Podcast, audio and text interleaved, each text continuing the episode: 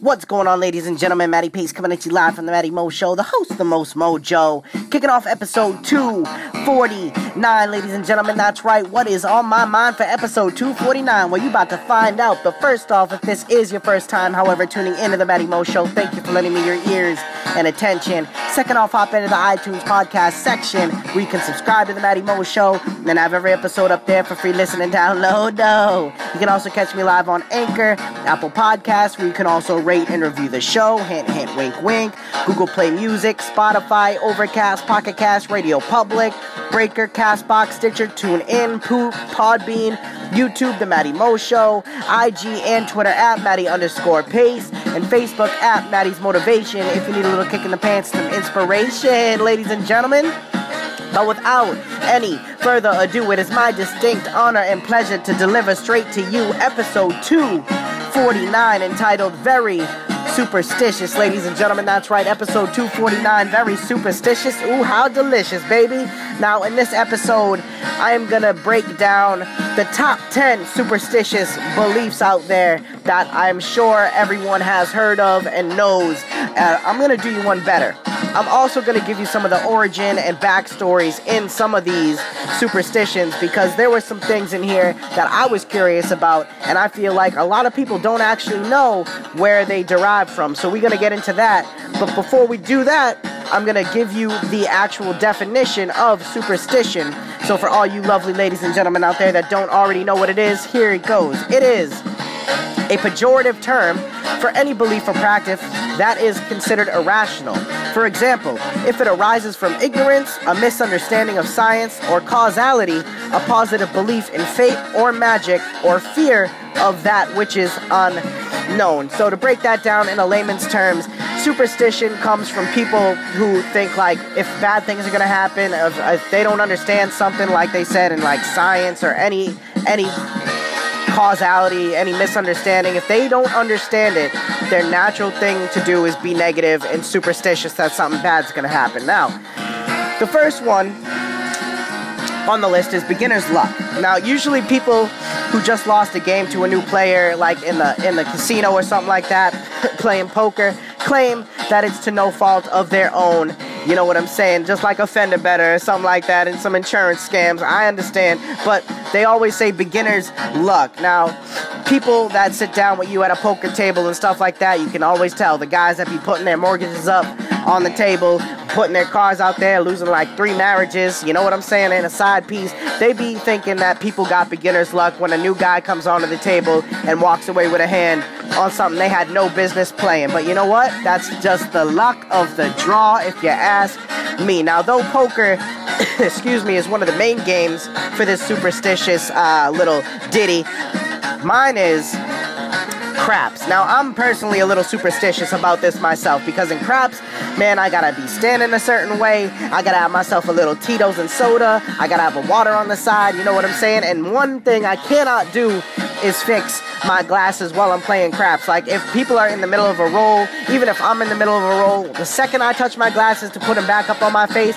bang, it's like craps rolls out, everybody loses their money. I hope nobody notices on the table that I bring that bad juju, but at the same time, I also do it with the positioning of the dice as well because there's just something inside me like I go where the vibes go. It's a weird flow, but it's so funny to see some people actually freak out on the craps table that are wicked superstitious because craps is one of those games more than poker where people just get all these superstitions. They got the the way they shake the dice, set it up, all this stuff, who they stand next to, what in what position they roll dice, and it's crazy. And and when someone with bad juju comes over to the table, oh, you're gonna hear about it because once that hot table goes cold, man, there are some ruthless people that instead of just walking away like a kind, decent person, they're gonna ridicule and rip that person with the bad juju open, baby, or make those weird little sidebar comments. You know what I'm saying? It's ridiculous. But anyways, craps is my superstitious um, little game, and I, man, I'm gonna tell you, it's real. Trust me. But anyways, the second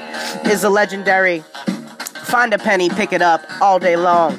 You'll have good luck. Now, this little ditty is a throwback, and even though finding money is nice, it's not necessarily luck in my eyes. You know, I'd say it's more just like being at the right place at the right time. You know what I'm saying? I mean, I found a $20 bill sitting in the money slot of the ATM one time at a gas station I'd never been to. Couldn't even get you back there if my life depended on it. It was on the way down to Foxwoods. I was in Connecticut. And let me tell you something, even though I found that $20, oh my God, all day long I have good luck. Bitch lies because I still lost all my money at the casino. You know what I'm saying? If anything, it made me bet more openly because I was under the impression of this superstition that I was going to be making stacks that night. You know what I'm saying? But I guess beginner's luck wasn't on my side either with this one. Now, the third is don't walk under that ladder. This superstition is pretty common. I mean, who wants to be responsible for stumbling and knocking over a carpenter or a painter of their ladder that supplies staging, whatever it may be? You know, who wants to do that? But one theory on this superstition arises from a Christian belief, actually, in the Holy Trinity. Now, since a ladder leaning against a wall forms a triangle, breaking that triangle was considered blasphemous. Now, then again, another popular theory is that a fear of walking under a ladder has to do with its resemblance to a medieval gallows. Now, I think I'm just gonna stick with the safety first, like not knocking a carpenter or painter off the ladder, you know what I'm saying, have everything tumbling down, because medieval gallows, that's just dating a little too far back for daddy. We're gonna ignore that one. The fourth is a pretty common and funny one at the same time. The fourth is black cats crossing your path. Now, the, the reason this is funny to me is because like 80% of people own a black cat. You know what I'm saying? How are they going to be taking that bad juju inside with them? You know what I'm saying? Maybe it's just a cute black cat.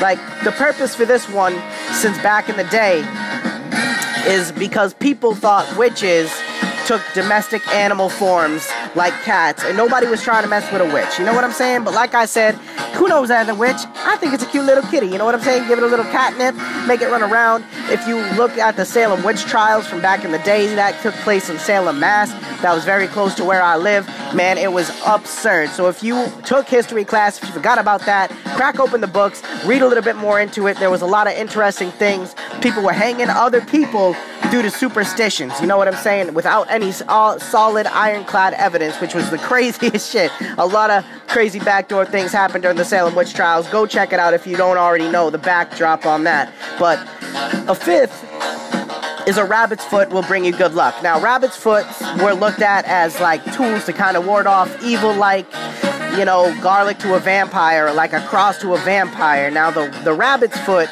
superstition dates back to the early Celtic tribes in Britain.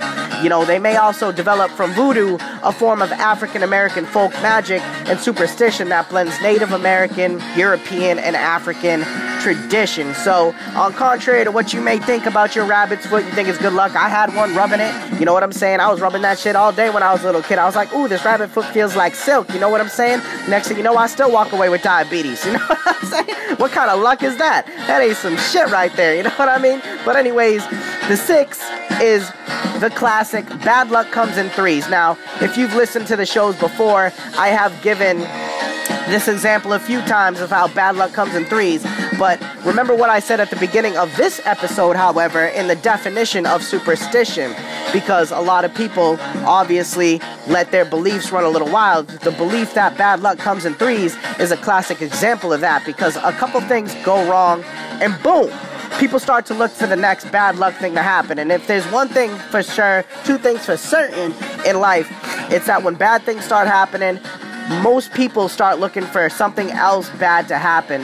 And when you do search for bad things to happen, usually they come right on your doorstep, baby, and they bring it to you full circle, which is why bad luck comes in threes is usually done by the person and not an actual superstition. So stop focusing on the negatives. The same can work on the positives. You know what I'm saying? For the love of God. Now, the seventh is a classic don't break a mirror because according to folklore, breaking a mirror is a surefire way to doom yourself to seven years of bad luck. The superstition seems to arise from the belief that mirrors don't just reflect your image, but they hold bits of your soul. You know, that belief led people in the old days of the American South to cover mirrors in a house when, you know, someone died, let their soul be trapped inside. You know, why seven? Because seven has always been looked at as bad luck for some odd reason, except when you on that open and roll on the craps table, you trying to knock seven all day, baby. Give me that money. But anyways, that's where that comes from breaking a mirror, seven years of bad luck.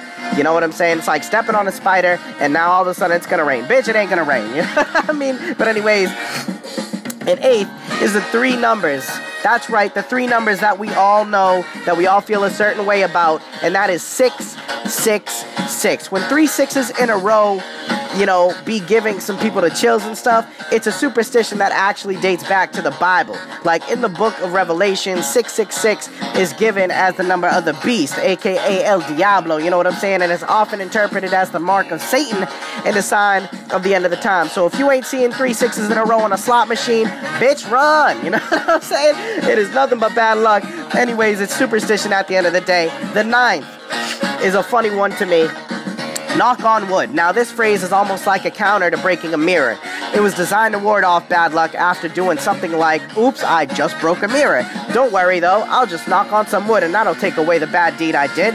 Back in the day, people thought wood was spiritual and held ancestors and spirits, which is why they say that. Now, it's almost like tossing some salt over your right shoulder when you spill that exact same salt. You know what I'm saying? It's just funny to me. And the 10th and final one is the classic, and it is wicked funny to me until I read the origin and a backstory about it. But it's the classic step on a crack and you'll break your mother's back. Now, Used to use this all the time growing up on the playgrounds with your friends, all that stuff. But after looking up the origin of some of these, this one was at the top of my list. And after I looked up the backstory on this one, it's crazy. This little saying dates back to the late 19th and early 20th century when racism was even heavier of a subject. The classic ditty was actually step on a crack and your mother's baby will be black or it was step on a crack and your mother will turn black. Now, absolutely crazy what people can come up with. Racist ass motherfuckers, you know what I'm saying? It wasn't me. That's just what happened back in the day. But that was some of the craziness that went on at that time, and it's just crazy to me. So if you didn't know the origin and the backstory to that, well, there you go. You are welcome. But anyways, stick around with me, ladies and gentlemen. The episode's almost over. Right now, I'm about to trickle in the final thought coming at you live in three, two, one, let's get it. Some things in life, you just have to learn how to let go. You can't change anyone that doesn't want to change, and you can't expect life to just get better while you still hold on to the past times. You can't have the life you want if you're too focused on the life you've already lived. If you allow other people to power over you and your mind, you'll never truly be happy. It's not impossible to improve your life, or yourself. It just takes you believing and you to commit to that change. Now, ladies and gentlemen, it's not always going to be easy, as I always say, on the road to change and the road to improvement. You're going to encounter a lot of uncomfortable moments. You're going to encounter a lot of discomfort because it's something you're not used to, or it's something that you're digging back up that you were afraid to face. But in order to get into tomorrow's peace, you have to come to peace with the past. You have to learn how to let it go. What's already happened has already happened. It led you to where you are. You cannot bring that with you each and every day as a burden. If you carry the weight on the world on your shoulder, eventually it's going to break you down and you're going to fall.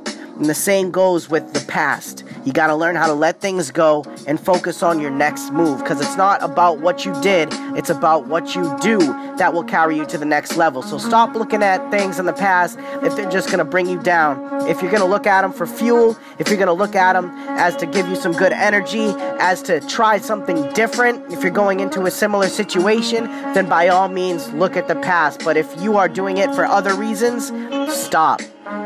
Try something new, move on, and I guarantee you'll get new results, better results, and at the end of the day, you're getting experience, which is a heck of a lot more than what most people look at in life to lead you to the next great thing. So, ladies and gentlemen, thank you very much for tuning in to this segment, this little episode of the Matty Mo Show tonight. Very superstitious. I hope you enjoyed it. It was quite delightful and delicious. You know what I'm saying? But get ready, baby, because tomorrow is the classic, the iconic, the nostalgic, the dirty, the risky, frisky Friday. So get with me on that one. But for right now, we're going to close it out. So thank you very much for tuning in. This is Matty Pace coming at you live from the Matty Mo Show, the host, the most mojo, saying one life, one love.